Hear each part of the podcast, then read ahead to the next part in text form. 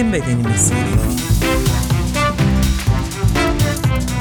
Eğrisiyle, doğrusuyla kadın sağlığı. Irmak Saraç ve Deniz Koloğlu hazırlıyor ve sunuyor.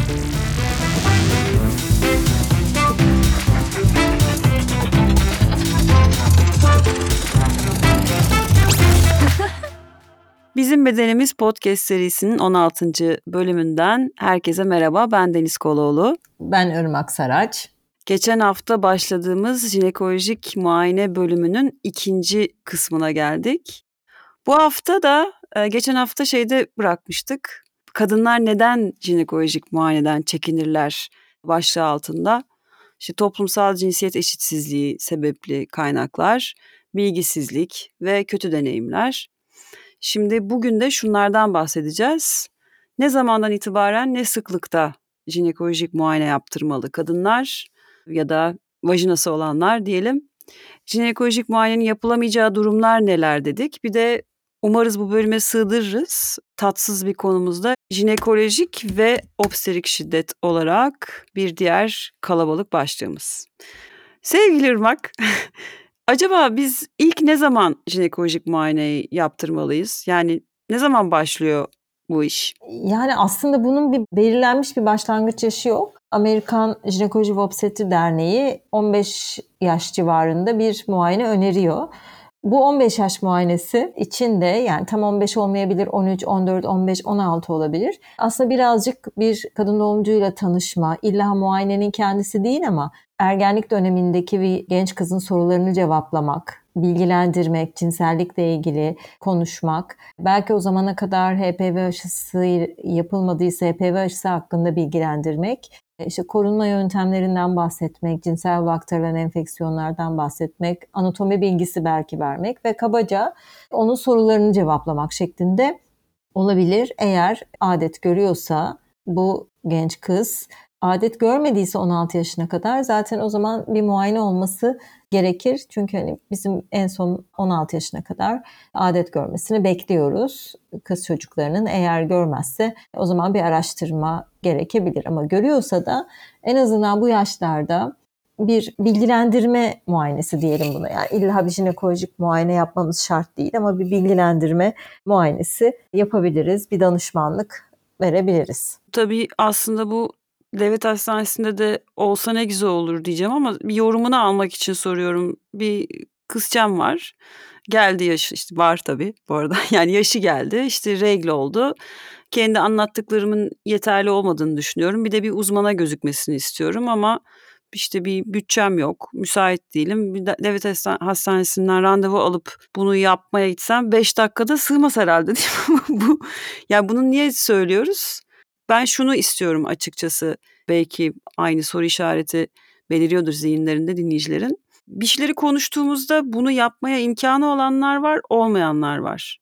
Bize ulaşanlar yüksek ihtimal bu imkana yakın olanlar ama genel olarak ekonomik bir dar boğazdan geçiyoruz memleket olarak.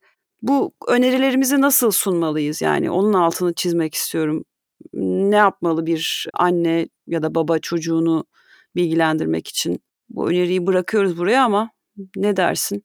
E şimdi şöyle bir şey var. Hastaneler tedavi edici kurumlar aslında. Koruyucu hekimlik hizmetleri birinci basamağa entegre edilmesi gereken şeyler. Yani aile hekimliklerini ve bu danışmanlık hizmetinde illa bir kadın doğumcudan alması gerekmiyor tabii ki. Yani anneler bir kadın doğumcuya götürmek zorunda değiller ya da babalar bir aile hekimi de bu bilgilendirmeyi yapabilir. Ama burada genel olarak sorun cinselliğe bakışla da alakalı. Yani bu çok yasak bir şey ya şöyle bir algı oluşuyor. Bir genç kıza bu, şimdi ben de burada genç kız diyorum ama belki kendini öyle tanımlamıyor ama bir gence diyeyim. Genel bir cinsiyetten arındırarak konuşayım. Bir gence cinsellikle ilgili e, bilgi veriyor olmak sanki ona koş git seks yap demek gibi algılanıyor. Yani bu bilgileri e, verirsem hemen tamam ya ben bunları da öğrendim bir deneyim moduna geçeceklermiş gibi geliyor. Oysa ki bilgili olanlar genellikle ilk cinsellik yaşı da daha geç başlıyorlar bilgiyle birlikte. Bu yüzden bu bilgilenme çok önemli. Ve bu yüzden aslında keşke rutin bir birinci basamak kontrolü olsa, böyle bir şey olsa devlet tarafından yapılan işte 15 yaşında, 16, 14 neyse artık bu yaş. Gençler bir hekimle görüşsünler. Bu hekim, bu görüşme nasıl ki aşı takibi var kişilerin. Bu görüşmenin de takibi olsun. Genç gitsin, aile hekimi onu bu konularda bilgilendirsin. Ön yargısız bir şekilde bilgilendirsin. Ne güzel olurdu. Ama böyle olmuyor. Yani geçtim aile hekimini bir kadın doğumcuya da gitmiyor ya da bir herhangi bir hekime gidip de bu bilgilendirmeyi alamıyor. Yani bunlar şimdi çok kadın doğuma özgü şeyler değil aslında. Genel bilgiler, cinsel yolu aktarılan enfeksiyonları hepimiz bir şekilde e, okuyoruz. Ama hani uzmanlaştıkça bu bilgiler bizden gidiyor. Kadın doğum uzmanları biliyor, ürologlar biliyor. E, ve belli bir standardı yok. Ne nasıl anlatılmalı, ne kadar anlatılmalı diye daha çok cinsellikle ilgili bilgilendirme yapılırken hep böyle bir korkutucu ve risk üzerinden işte yok gebe kalırsın, yok enfeksiyonlar. Oysa ki belki hani genel olarak anatomik bilgi vermek, cinselliği anlatmak, o kadar da korkunç bir şey olmadığını söylemek bu gençlerin sonraki cinselliklerini de etki edecek şeyler. Tabii ki riskleri anlatmayalım demiyorum, riskleri de anlatalım ama başka şeyleri de anlatalım. E, toplam böyle bir danışmanlığa bu yaş civarında öneriyor. Bizim ülkemizde böyle bir öneri yok ne Jinekoloji Obstetri Derneğimizde var ne de Sağlık Bakanlığı'nın böyle bir önerisi var. Ben de uluslararası durumda nedir diye baktığımda böyle bir şey Amerikan Jinekoloji ve Obstetri Derneği'nin sayfasında çıktı. Ve o yüzden de bu öneriyi getiriyorum. Bence çok önemli ama. Yani gerçekten lise döneminde cinsellik eğitimi çok daha erken başlamalı. Yaşına uygun bir şekilde.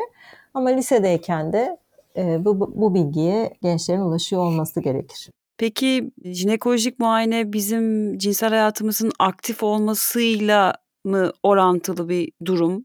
Yani bu söylediklerinden bağımsız olarak söylüyorum. Yetişkin bir kadınım ben diyelim. Aktif bir cinsel hayatımda yok. Yani daha doğrusu penetrasyonda da bulunmamışım. Lezbiyen bir seks hayatım da yok. Yine de gitmeli miyim? Bir gün jinekoloğa bir şikayetim de yok. Şimdi ne kadar rutinde bir jinekolojik muayene yapılmalı mı, yapılmamalı mı? Biraz tartışmalı bir konu. Yapılacaksa rutinde ne kadar sıklıkta bir yapılmalı? Bunların hepsi tartışılan konular.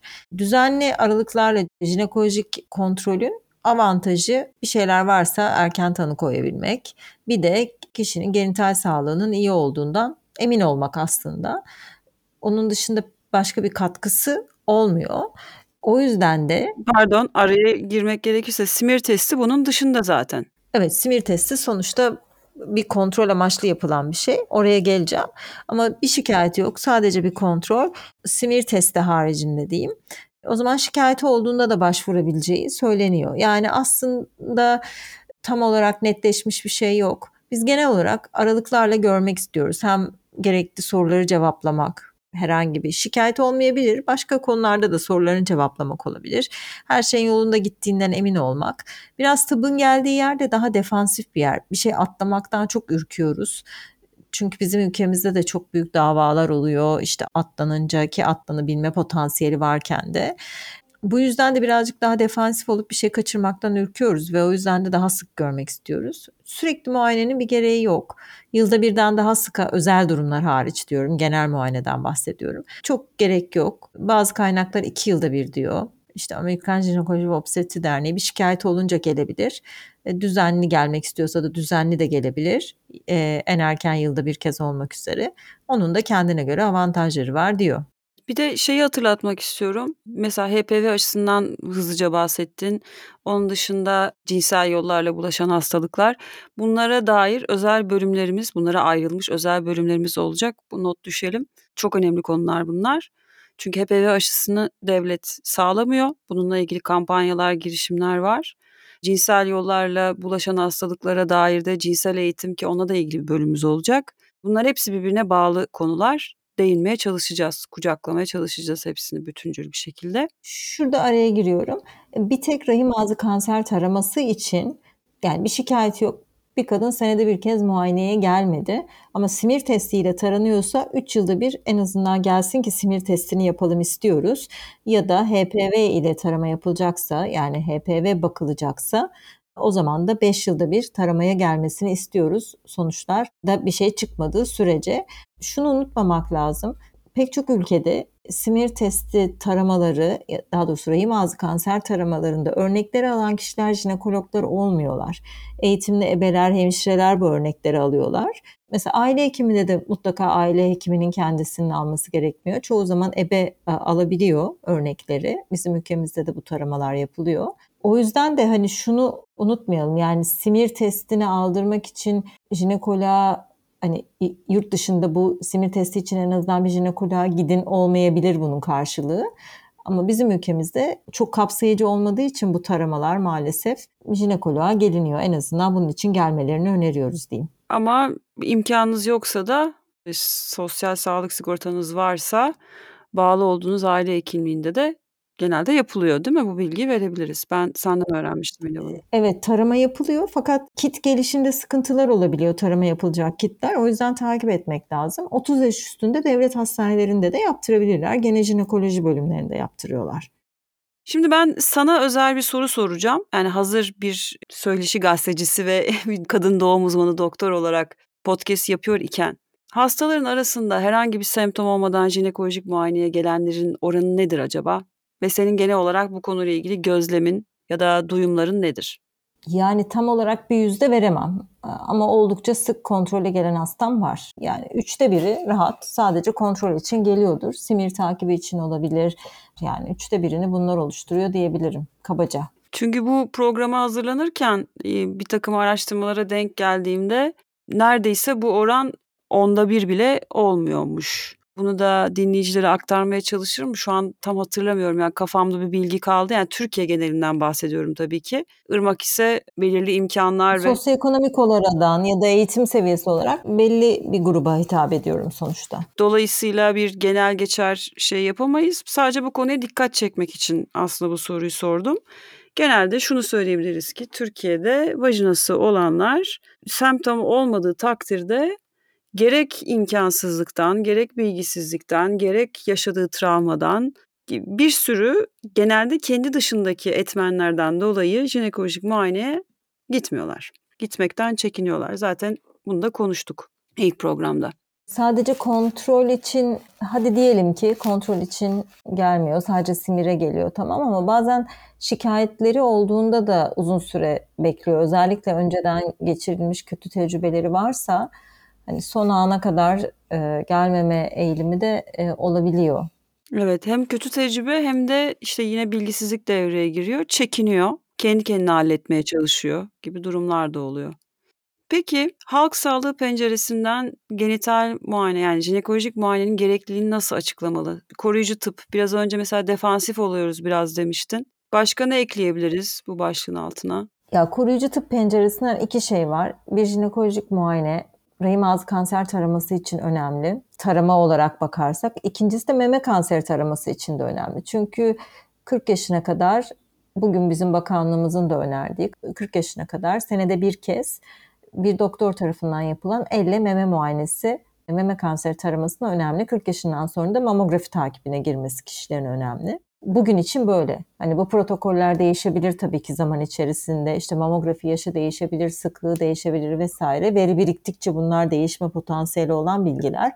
Ama şu andaki bilgimiz 40 yaşına kadar bir kadının e, senede bir kez bir doktor tarafından elle meme muayenesi öneriliyor. E, bunu tabii ki bir genel cerraha giderek de yaptırabilir. Ya da meme cerrahisi diye bir şey var şimdi popüler. Oraya gidebilir. Bence yani bir sebeple kadın doğumcuya geliyorsa kadın doğumcuların bu muayeneyi yapıyor olması önemli. Çünkü o zaman kaçırılmış fırsat oluyor. Bize geliyor biz diyoruz ki yok yok biz yapmıyoruz sen bir de şuna git. Maddi manevi imkanı olmayabilir yani para olmayabilir, zamanı olmayabilir, ulaşamayabilir bu hizmete. Dolayısıyla bir kaçırılmış fırsat olmaması için bu meme muayenesini önemli buluyorum kadın doğumcuların yapmasını.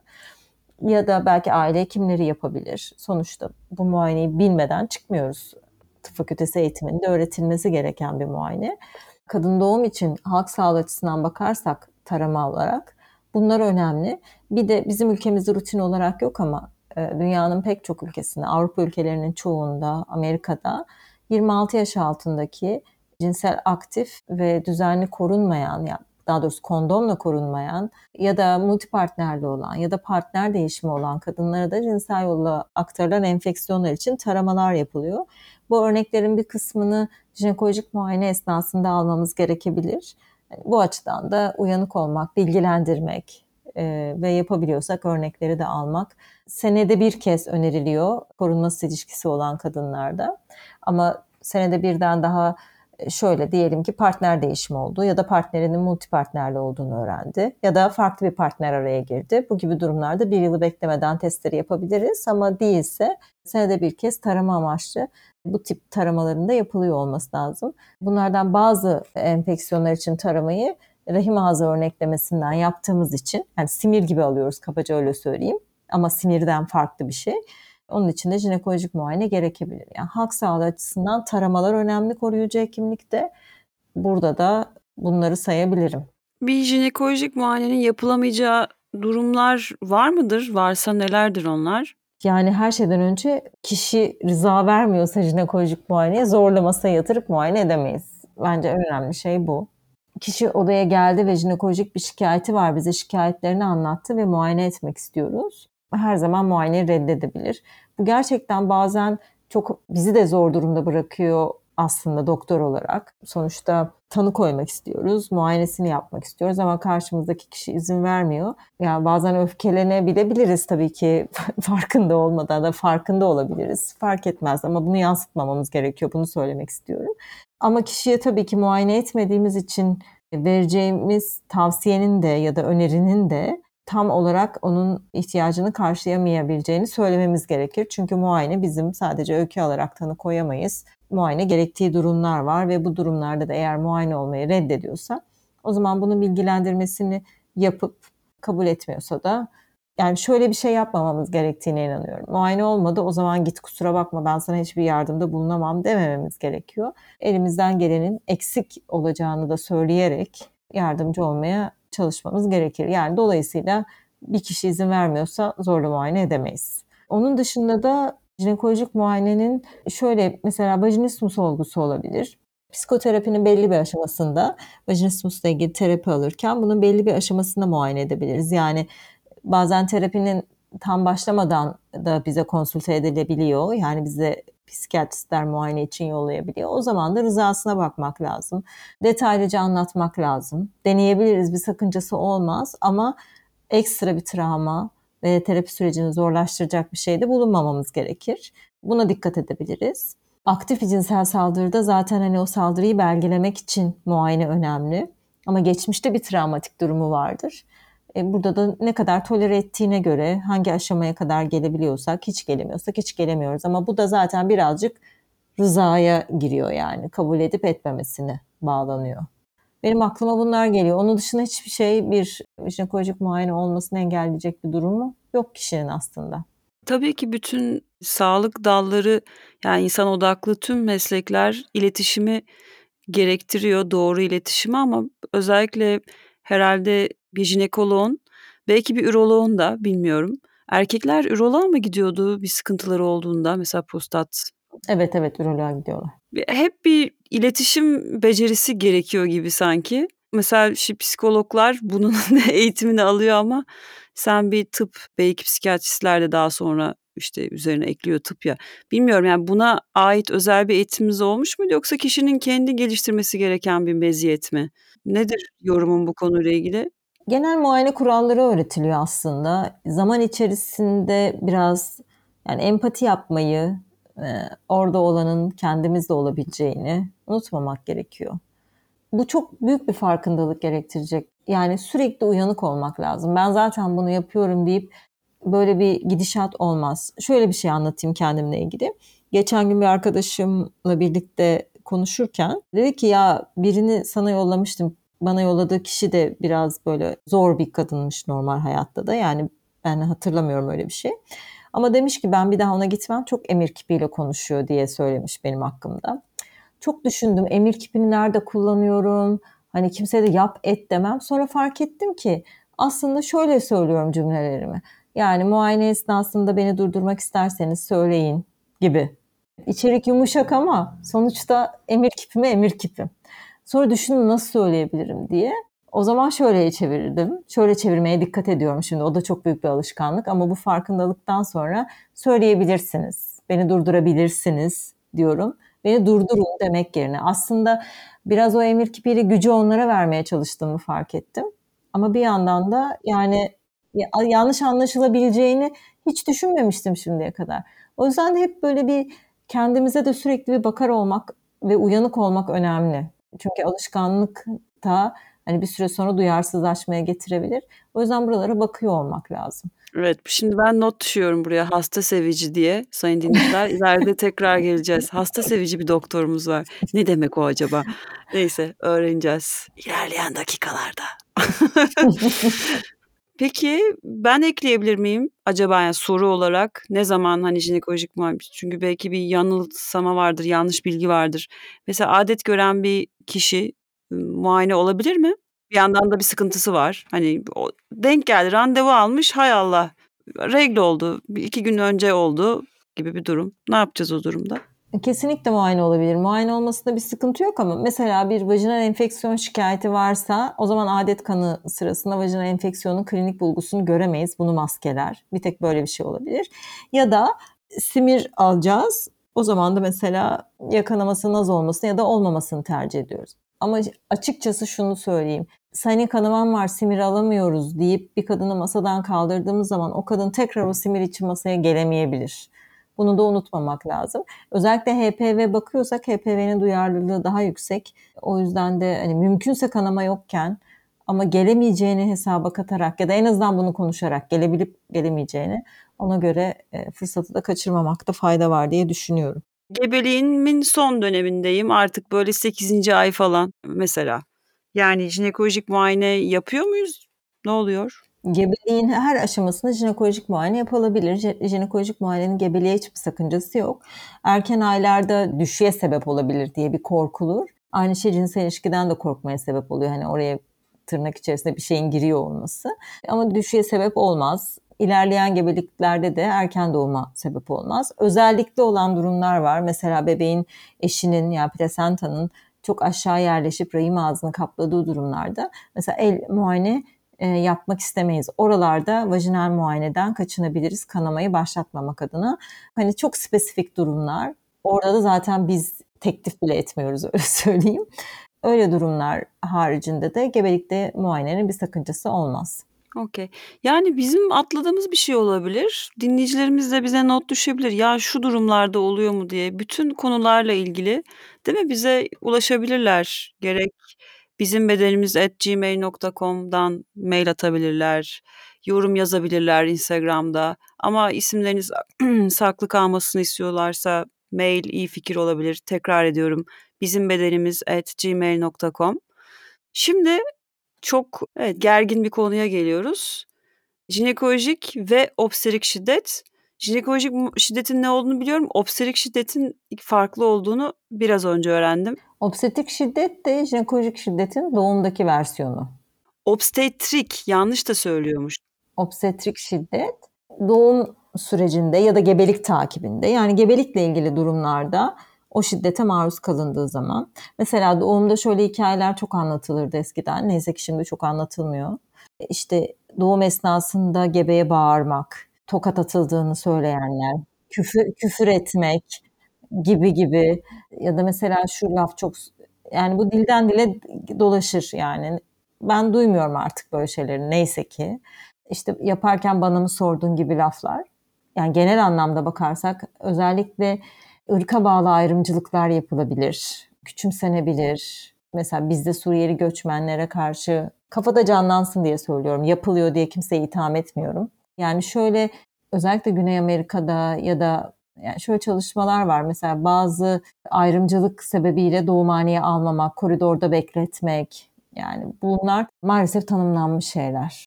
Ve Avrupa Birliği Parlamentosu'nun da böyle bir kararı var. Obstetrik ve jinekolojik şiddeti orada tanımlıyor ve bunun yapılmaması gerektiğine dair de bir yönetmelik gibi bir şey var. İğneyi kendimize batırabilmek yani jinekolojik şiddet başlığında bir yazısı var Irmak'ın. Onun linkini yine ileteceğiz. İsteyenler okuyabilir. Şöyle başlıyor yazı. Ne üzücü ve gerçek ki adının yanına şiddet gelen tıptaki tek uzmanlık dalı benimki demiş Irmak Saraç. Evet üzücü ama böyle bir gerçeklik var. Şimdi jinekolojik şiddetin madde madde bir liste yapmış. Genç mültecileri destekleme programı. Onu bir okumak istiyorum. Mahremiyete özen gösterilmemesi, alay edici şekilde bakılması ve alay edilmesi, sert, aceleci ve duyarsız davranılması, hastaya ses yükseltilmesi veya fiziksel saldırıda bulunulması, muayeneden önce gerekli açıklamaların yapılmaması, yapılan işlem sırasında saygılı ve nazik davranılmaması, biraz önce bahsettiğimiz konu saygılı ve nazik yani empati, iletişim, halkla ilişkiler gibi. Halkla ilişkileri özellikle biraz mizah katarak söylüyorum ama halkla ilişki kurmalıyız ya. Jinekolojik muayene için açıklayıcı ve net bir şekilde izin alınmaması, hastanın gebeliğini sonlandırma isteğine rağmen hastanın vazgeçmesi için müdahalede bulunulması, yani kürtajdan vazgeçirilmesi, gebenin gebeliğini sonlandırmak için ikna edilmeye çalışılması, sağlık çalışanının kendi değer yargılarına göre yönlendirici ve yargılayıcı sorular sorulması, işte evli misin mesela? İşte hastayla ilgilenecek sağlık çalışanının cinsiyetini seçme izninin verilmemesi. Güzel bir derleme diye sundum. Başka söylenecek bir şey varsa ekleyebilirsin Irmak. Bir de obstetrik şiddetin de senden duymak isterim nasıl örnekleri var diye. Ya bir kere şu, şöyle kabaca şunu söyleyebiliriz. Bir kere e, bu şiddet türü toplumsal cinsiyet temelde bir şiddet. Yani kadınlar kadın oldukları için bu şiddete maruz kalıyorlar ya da LGBT artılar. Onları da katmam lazım. Çünkü onlar da ondan dolayı bu şiddete maruz kalıyorlar. Kurumsal bir şey yani yerleşik kurumların içindeki güç eşitsizliklerinden köken alıyor. Yani burada bir hasta doktor ilişkisinden bahsedebiliriz ya da hasta sağlık personeli ilişkisinden bahsedebiliriz. Ve sağlık kuruluşlarında jinekolojik ve obstetrik değerlendirme süreçlerinde meydana geliyor bunlar psikolojik, fiziksel ve veya cinsel olabilir. Yani senin söylediğin gibi işte aşağılama, sözlü taciz, e, cinsiyetçi söylemler, mahremiyete saygı göstermeme, vurma, itme, onay almadan muayene, dokunma ya da onay almadan tıbbi uygulamalar. Mesela onay almadan epizyotomi açılması, epizyotominin epizyotomi doğumdaki kesi diyelim. Onun daha önce de bahsettik husband stitch diye eşe yönelik olarak daha dar dikilmesi, Mesela bunlar da çok ciddi zorla ve onay almadan yapılan şeyler ve bu da bir şiddet. Gerekli olmadığı halde bir takım uygulamalarda bulunmak. Yani klinik yönergede yok ama sen bunu yapıyorsun mesela. Sağlık çalışanı için uygun olmasını bekliyorsun. Yani hastayı öncelemeden yapılan uygulamalar. Hizmet vermeyi reddetme, geciktirme, bekletme. Bunların hepsi bu şiddetler kapsamında sayılabilir. Tabii ki demin de söylediğim gibi LGBT artılar, ergenler, evli olmayanlar, azınlıklar, engelliler, göçmenler, HIV pozitifler, mahkumlar ve düşük sosyoekonomik ve eğitim daha az eğitimli konumdaki kişiler maalesef bu şiddete daha fazla maruz kalıyorlar. Bu şeyi de burada anmalı mıyız bilmiyorum da belki örnek olarak bu kristaller manevrası diye bir şey varmış. Sanırım ters gelince mi bebek oluyordu? Neydi tam? Yok, doğuma yakın olarak yani ıkınma aşamasındayken yukarıdan bastırarak bebeği itmek, annenin karnına başka birinin tarafından uygulanan bir basıyla bebeği itmek, e, doğumu hızlandırmak için kullanılan bir manevra. Bazen çok kritik oluyor gerçekten. Özellikle anne yorgun olduğunda, bebeğin kalp atışları düştüyse yani bebek de yorulduysa bir an önce çıkartmak gerektiğinde bizim yani genelde başvurulan bir şey ama bazen de yani sonuçta bunu söylediğinde bir kere zaten gebenin de uyumu çok gerekli yani yoksa çok e, travmatik olabilir. Yani işbirliği olması gerekiyor doktor ve doğum yapan kişi arasında. Evet, işbirliği olması gerekiyor. Dolayısıyla açıklayınca zaten çoğu gebe kabul ediyor ve yorgunsa da özellikle o desteği ihtiyaç da hissediyor gücünün yetmediğini düşünüyorsa. Ama tabii bunlar olmadan yapılırsa ya da rıza göstermeden yapılırsa o zaman sıkıntı. Tabii orası çok hani tam da doğumun o aşaması çok biraz da herkes için gergin bir ortam. Bebeğin sıkıntıya girmemesi, o bebeği sağlıklı ve iyi bir şekilde çıkartabilmek doktorun o yani gerçekten büyük bir sorumluluk ve omuzunda da büyük bir yük. Tabii ki bir anne bu sorumluluğu almıyor demiyorum. Hiç öyle bir şeyim yok. Ee, yanlış anlaşılmasın ama tabii çok hani yorgun, onun da çok nasıl söyleyeyim çok her şeyi çok net algılayıp doğru kararlar verebildiği bir şey olmuyor. Biraz böyle gergin bir ortam olduğunda kabul etmek lazım. Yani zor dengelerin döndüğü bir anlar bütünü. Doktora kendisini teslim etmesi gerekiyor kişinin ama ben de doğum yapmış bir kadın olarak şunu önerebilirim. Eğer yani imkanlarınızı zorlayarak mümkün mertebe lütfen doğumla ilgili bilgi edinin. Kendinizi donatın. Eskiden çok daha fazla bu bilgilerle iç içeyken vücudumuzdan, yapımızdan, doğuracaksak eğer nasıl doğum yaptığımızdan doğru geriye itilmiş. Yani bundan bu bilgilerden uzak kalmış vaziyetteyiz. Doğumu yapan kişi doktor değil, doğumu yapan kişi kadın, doktor ise ve ebe ona yardım eden insanlar. Bunun da altını çizelim. Bunu da tabii ki ayrı bir bölüm olarak işleyeceğiz. Evet, şimdilik genital muayene suçu. Ne demek bu? E, bekaret üzerine olan bölümde de konuşmuştuk aslında. Bu himen muayenesi e, Türkiye'de bir dönem çok yaygındı. Böyle herkes elinden tutup işte sevgilisini, kızını, öğrenciyi, iş yeri işe almadan önce çalışanını böyle bir bakire olduğuna dair bir rapor isteme hakkını kendine görüyordu. Yeni TCK'da yani sonradan olan TCK'da şey sayısını da söyleyelim. 765 sayılı Türk Ceza Kanunu'nda yer almayan ilk defa 5237 sayılı Türk Ceza Kanunu'nda düzenlenen bir suç. Maddesi de 287. Yani bu şunu söylüyor. Yetkili hakim ve savcı kararı olmaksızın kişiyi genital muayeneye gönderen veya muayene, muayeneyi yapan yani burada doktor da var. Fail hakkında 3 aydan 1 yıla kadar hapis cezasına hükmolunur diyor. Tabi burada genital muayeneden bahsediyor aslında. Yani himen bekaret kontrolü değil. O birazcık hani yumuşatmış diyeyim. Yani keşke böyle bir böyle söyleseydi. Ama bu bile bir şey en azından. Ve o programda emeğin bahsettiği doktor kişiye ulaştım sanırım. Yani o kişi olmasa da yine böyle bir teşekkürü yani yapması gerekeni yaptığı için diyeceğim ama olsun. Günümüzde Türkiye koşullarında böyle insanların ismini bolca aramızda anmalıyız diye düşünüyorum. Bu TTB'nin haberinde e, sitesinde haber olarak geçmiş. Onu da linkini atacağım, yerleştireceğiz. Profesör Doktor Gürcan Altun. Öncelikle teşekkür ederiz sevgili Profesör Doktor Gürcan Altun.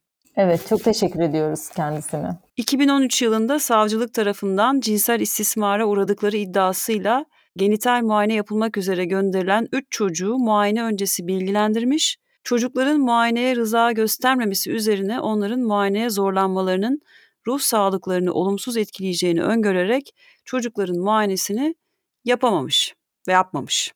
Bu nedenle görevi ihmal suçlamasıyla yargılanmış ve beraat etmişti. Bu kararı savcılık makamının temize götürmesinden tam 6 yıl sonra Yargıtay beraat kararını bozarak yeniden yargılamaya karar verilmişti. Başka işi yok çünkü Yargıtay'ın. Profesör Doktor Gürcan Altun 12 Aralık 2019 günü Edirne 5. Asya Ceza Mahkemesi'nde gerçekleştirilen davada da beraat etmiş. Böyle hobi olarak e, işini yapan insanları yargılayan bir hukuk sistemimiz var. Çok güzel.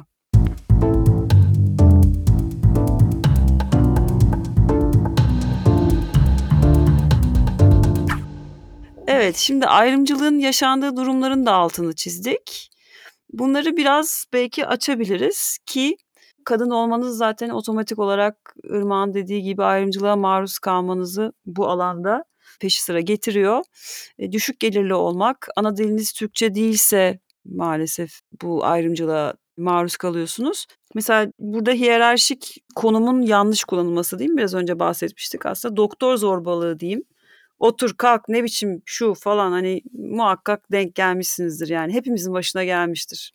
Eğer devlet hastanesine gidiyorsanız ki illaki devlet bir, bir birim olması gerekmez. Paranıza da rezil olabiliyorsunuz maalesef.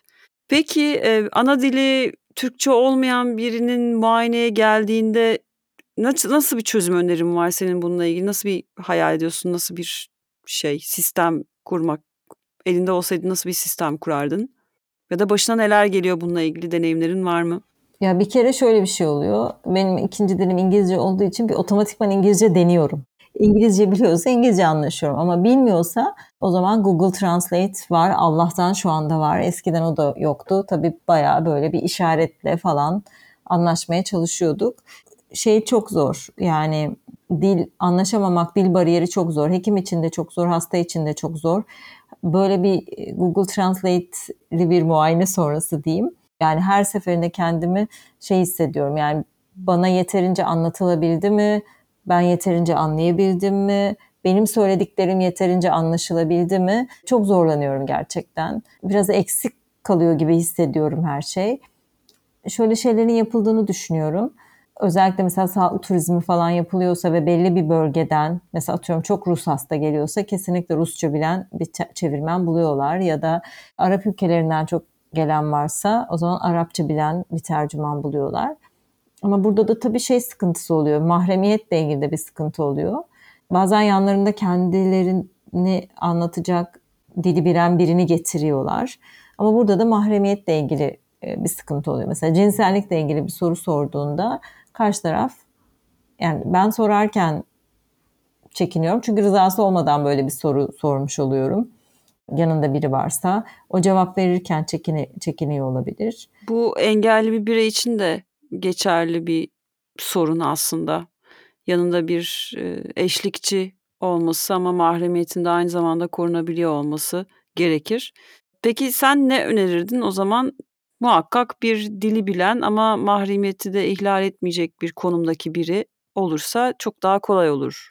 Çok daha kolay olur evet. Çok daha kolay olur. Daha da öte bir durum yok herhalde. Ya da bütün dilleri öğreme, öğrenemez doktor hani en azından. Bilmiyorum. Keşke eğitim sistemimiz böyle olsa mesela. Çok bizde mesela Suriyeli göçmen çok değil mi? Yani dünyadaki neredeyse en çok herhalde mülteci barındıran Suriyeli mültecilerin olduğu ülke biziz. Keşke mesela okul eğitimimizde otomatikman Arapça da görsek. Ya da Kürtçe de öğrensek. Bunlar bizde en çok en yaygın konuşulan diller. Böyle 3-4 dille çıkabilsek eğitimlerden ne güzel olurdu. o oh, hayal etme bedava. evet. E, olsun hayaller yani. Önce hayalini kuruyormuşuz ya. Bir de seninle konuştuğumuz muhakkak buna da yer versek dediğimiz e, konulardan biri de mahkumların jinekolojik muayeneden mahrum kalıyor olma ihtimali içerideyken değil mi? Evet mesela rutin taramaların yapıldığını ben duymadım. Hani mesela simir takipleri falan e, bu kadınların yapılıyor mu bilmiyorum. Bilgim dahilinde değil ama sanmıyorum diyeyim. E, şikayetleri oldu. Yani pardon sözünü kötü keseceğim kötü bir içerikle eklemek istiyorum. Şey yani kadın ya da erkek ya da LGBT birey bir şekilde sağlık sıkıntısı olduğunda bambaşka bir alanda bu destekten, sağlık desteğinden mahrum bırakıldığı için biz yine ütopik olarak konuşmaya, biz yine hobi olarak konuşuyoruz şeklinde ele alıyoruz bu konuyu. Vajinası olan birinin düzenli muayene hakkından mahrum bırakılması. Pardon Irmak ama bunu söylemem gerekiyordu yani hani ne yaşıyoruz ne konuşuyoruz diye. Evet şunu da belirtmek istiyorum. Herhangi bir sebeple cezaevinden ya da gözaltında biri muayeneye getirildiğinde bu illa adli bir muayene olmak zorunda değil. Yani hani gözaltı öncesi sonrası muayeneden bahsetmiyorum. Ama her ne olursa olsun bize muayeneye geldiğinde İstanbul protokolüne göre birincisi yeterince mah- mahremiyeti sağlamamız şart. Yani kolluğu odadan çıkartmamız gerekiyor. Bir kişi kolluğun yanında yeterince mahremiyetini koruyamayacağı için yeterince doğru beyanda bulunamayabilir. İstediği kadar derdini anlatamayabilir. İki, kelepçeli getiriliyorsa kelepçesinin çıkarılıyor olması lazım. Bunlara çok dikkat etmek gerekiyor. E, hekimlerin tamamı bu konu hakkında bilgili değil maalesef. Ee, belki bu vesileyle bu da duyulmuş olur.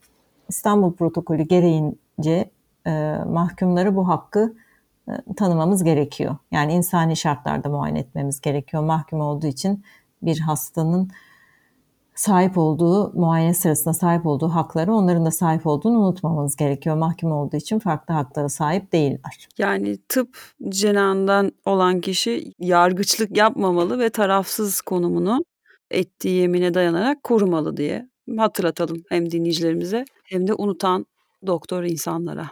Cinsel şiddet durumlarına geçen hafta değinmiştik. Aslında bu bölümün sonuna geldik diyeceğim ama gelmedik.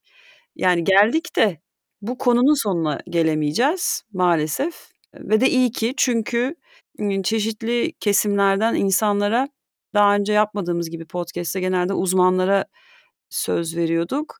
Bu sefer Bu durumdan muzdarip insanlara mikrofon uzatacağız. Geri geldikçe duyuracağız sizlere. Şimdi biz yapılması gerekenleri konuşarak istersen sonlandıralım bu bölümü. Ne dersin? Yani jinekolojik ve obstetrik şiddete karşı e, neler yapılmalı? E, bir kere her şeyden önce bunun toplumsal cinsiyet temelli bir şiddet olduğunu unutmamamız lazım. Dolayısıyla toplumsal cinsiyet eşitliği için mücadelemizi sürdürmemiz gerekiyor. Burada e, İstanbul Sözleşmesi'ne bir selam vermek istiyorum. Çünkü o toplumsal eş, e, cinsiyet eşitliğini devletlerin sorumluluğuna e, vermiş bir sözleşme bu açıdan önemli. Ve yasal bunların yasalarda tanımlanması önemli. Pek çok Güney Amerika ülkesinde tanımlanmış durumda. Obstetrik şiddet özellikle orada çok görülüyor ve obstetrik şiddete karşı yaptırımlar var yasalarda. Bunların yasalara geçmiş olması önemli. Ve bir takım işte biraz önce bahsettiğim gibi mesela bir mahkumun muayenesinde ya da gözaltı muayenesinde İstanbul ya da işkence muayenesinde de aynı şey oluyor. İstanbul protokolünün uygulanması gibi. İstanbul Sözleşmesi ile İstanbul protokolü birbirinden farklı. Bu tip protokollerin belirlenmesi önemli. Bu şiddetin uygulanıp uygulanmadığına dair veri toplamak önemli. Yani ne olup bittiğini de bilmek önemli ya bir politika geliştirirken ve sağlık çalışanlarının da kötü çalışma şartları değiştirilmeli tabii ki. Yani bu tek taraflı bir şey olmaz çalışanlar da düzgün ortamda, iyi bir ortamda çalışacaklar ki mesleklerine, insana yabancılaşmasınlar ve hali hazırda ilk günkü heyecanı koruyarak o istekte muayeneye devam edebilsinler.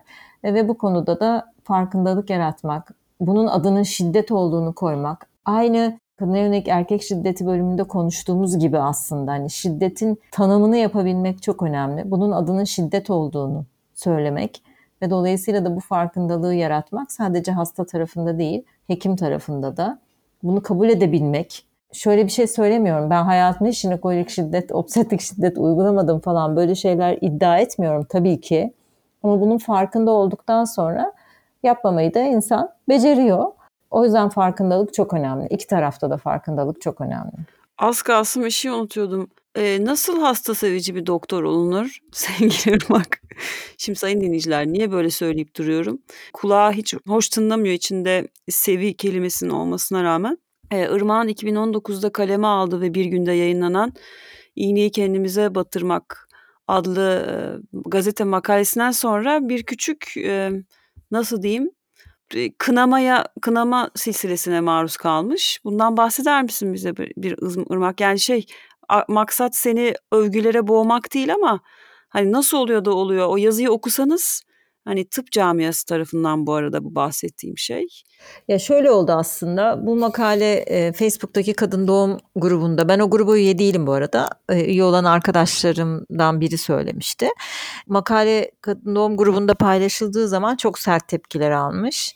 İşte hasta tarafını görmekle işte hastalara yağ çekmek yani sadece hasta tarafından bakmak anlamına mı geliyor? Evet, bir de hastalara yağ çekmek, hasta tutmak için yapmak şeklinde eleştiri diyeyim. Neyse ya Allah'tan o grupta olmadığım için birebir gömüldüğümü söylemeyeceğim yani şimdi. e, ama gıyabımda gö- gömülmüşüm. Ya böyle bir tepki beklemediğimi söyleyemem. Çünkü bir gruba bir takım şeylerin yanlış olduğunu söylemek ve hasbelkader de bunu rasyonize etmiş kişiler tabii ki bunu kabul etmek de zor yani. Bana da ilk asistanlığım döneminde birileri böyle bir şey söyleseydi hadi oradan falan derdim. Ama bu zaman içerisinde farkındalıkta değişen şeyler. Ne zaman ki bir kez hani karşı tarafa geçiyorsunuz sonra bir kere o farkındalık geliştikten sonra ötesi zaten geliyor. Ama şunu gerçekten söylemeden edemiyorum. Her seferinde de aynı şeyi söylüyorum bir kez karşı tarafa geçtikten sonra yani bir kez karşı tarafa geçmekten kastım şu bir kez hasta tarafını gördükten sonra zaten bu farkındalığı bir kez elde ettikten sonra geliyor gerisi yani. O kadar benim de yaptığım dünyanın en zor şeyi falan değil aslında. Zor bir şey bile değil. Ama şunu da söylemeden edemeyeceğim.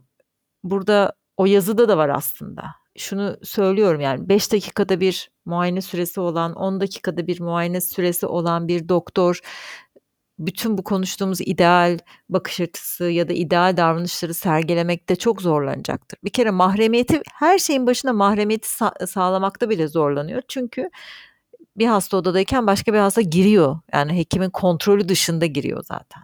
Ya da hangi arada güven tesis edilecek, hangi arada yeterince dinlenecek, hangi arada hasta rahatlatılacak.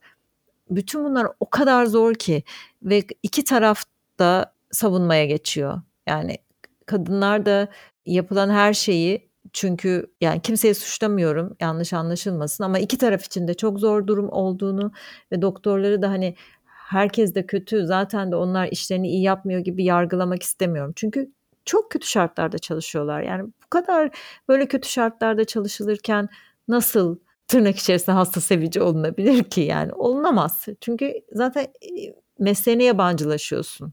Hayalindeki gibi icra edemiyorsun mesleğini. Ben son paragrafını oku, okuyabilir miyim? Yani bu arada pardon. E son iki paragrafını okuyacağım. Çünkü sanki hani böyle oturduğu rahat koltuktan özel klinikteki muayenesinden hani işte niye böyle yapıyorsunuz diye ahkam kesen bir doktor bence yok. Madalyonun bir yüzü daha var. Yani çuvaldızı batırabileceğimiz bir yer. Bir kadın doğum doktorunu 5 dakikada bir hastaya bakmaya zorlayan, hastaya yeterli mahremiyeti sağlayamayan ve doktorları bu iş yükü altında tüketen bir sağlık sistemi. Bugün maalesef parası olanın tırnak içinde insani bir şekilde jinekoloji muayenesi olmak için özel kliniklere gitmeye çalışması da bundan. Bizler doktoruz. Hiçbir hastaya ayrı muamele yap, yapamayız. Karşımıza gelen kişinin uyruğu, medeni durumu, cinsel yönelimi, cinsel kimliği, hastalığının ne olduğu, neye inanıp inanmadığı sunacağımız hizmeti değiştiremez. Kendi inançlarımız, düşünce ve duygularımızla karşımızdakini yargılayamayız. Bizler insanların zor zamanlarında yanında olup bir şekilde derdi olanın derdine çare bulmaya çalışanlarız. Bunu her seferinde karşımızdakine hissettirmek de bizim görevimiz. Yani gerçekten içinden bitti yazı. Bunun da linkini ileteceğim dediğim gibi. Çok ciddi bir dilema yani sakal bıyık ilişkisi maalesef. Öneri yani şu olabilir belki bir, bir özel muayenehanede muayeneniz vardır, bir klinikte çalışıyorsunuzdur. TTB'yi yani sistemi kurcalayacak, sistemi ittirecek seslere dahil olmak çok iyi olabilir. Bu sistem altında iş yükü ve iş biçiminde ezilen doktorlara ve vergilerini ödediği hizmetten yararlanamayan insanlar, potansiyel bütün hastalar için belki bu bunu desteklemek yani TTB bir yöntemi olmayabilir, başka türü de olabilir ama sesimizi mümkün mertebe çıkarmamız gerekiyor. Çünkü hep birlikte mağduruz. Değil mi Irmak? Bir şeyleri eksik ya da yanlış ifade ettim mi? E, TTB çok önemli çünkü TTB bunun mücadelesini veriyor. Herkese eşit, ücretsiz ve kaliteli sağlık hizmetinin mücadelesini veriyor gerçekten. E, hasta olarak da ama tabii ki jinekolojik şiddetten konuşalım ya da obstetrik şiddetten öykülerimizi anlatalım. E, bunlar konuşulsun herkes mükemmel değil tabii ki. Farkındalık yaratalım. Ama bir yandan da kaliteli, hak ettiğimiz kaliteli sağlık hizmetini talep de edelim. Ve bu talebi sadece doktorlardan yapmayalım. Sistemden de yapalım. Yani Sağlık Bakanlığı'ndan yapalım. Yasa koyucuları diyelim ki bunu biz yasaya koyun. Biz böyle bir şeye maruz kalmak istemiyoruz. Bunun bir yaptırımı olsun diyelim. Bakanlığa karşı çıkalım 5 dakikada bir muayene olmak istemiyoruz. Çünkü kaliteli sağlık hizmeti almak istiyoruz ve 5 dakikada doktor dünyanın en iyi doktoru, en harika insanı bile olsa 5 dakikada kaliteli bir sağlık hizmeti veremez. Bütün bunlar için de sistemi sorgulayıp sistemi sistemden de bir şey talep edelim. Burada talep sadece doktorların kendisinden olmamalı. Onu söylemeye çalışıyorum. Evet yani bir şiddet uyguluyorsa tabii ki o doktora hesabı sorulsun ama yani işte yargı yoluyla tabii ki. Bilelim ki aslında koşullar ve sistem buna çanak tutuyor maalesef. Evet ve ön planda da doktorlar olduğu için bütün sistemdeki aksaklıklar hep sanki doktorun aksatmasıymış gibi görülüyor ve o yüzden de zaten sağlıkta şiddetin bu kadar yükselmesinin nedeni sistemin ön yüzü doktorlar ve ne olursa olsun bütün hedef tahtasını doktorlar konuyor. Çünkü muhatap oldukları kişi sağlık çalışanları ve doktorlar. Ama sistemi sorgulamak, sistemden talep etmek, işte bu sistemin bakanlık, hükümet gibi devletteki diğer kurumlar buralardan da talep etmek gerekiyor.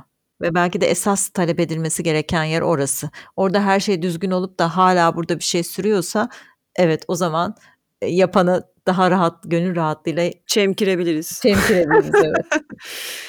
Yani Türkiye gibi ülkelerde iş yurttaşın başına düşüyor maalesef. dernekler de aslında varoluş sebeplerini yok etmek için çalışmalılar. Biz yurttaşlar da derneklere, işte kolektiflere, işte topluluklara falan bu sebeple yani devleti ittirmek suretiyle başvuracağız. Sonra inşallah bir gün bunlar lav olacak. Ay böyle konuşuyoruz ne tatlı gerçekten. Yani gelecek bölümde görüşürüz sevgili dinleyiciler. Bu kadar bizden bu konuyla ilgili. Şimdi deneyimleri aktaracağımız bölümlere geçeceğiz. Gelecek haftadan itibaren iki ya da üç bölüm planlıyoruz. Şimdiden sırasını söylemiyoruz ki karışıklık yanıltıcı olmasın verdiğimiz bilgi. Ben Deniz Koloğlu. Hepinize sağlıklı, sağlık hizmetlerine erişimli günler diliyorum. Sağlıklı sağlık hizmetlerine erişimli günler diliyorum. Her seferinde farklı dileklerle. Hoşçakalın. Ben Irmak Saraç. Bir sonraki bölümde görüşmek üzere. Hoşçakalın.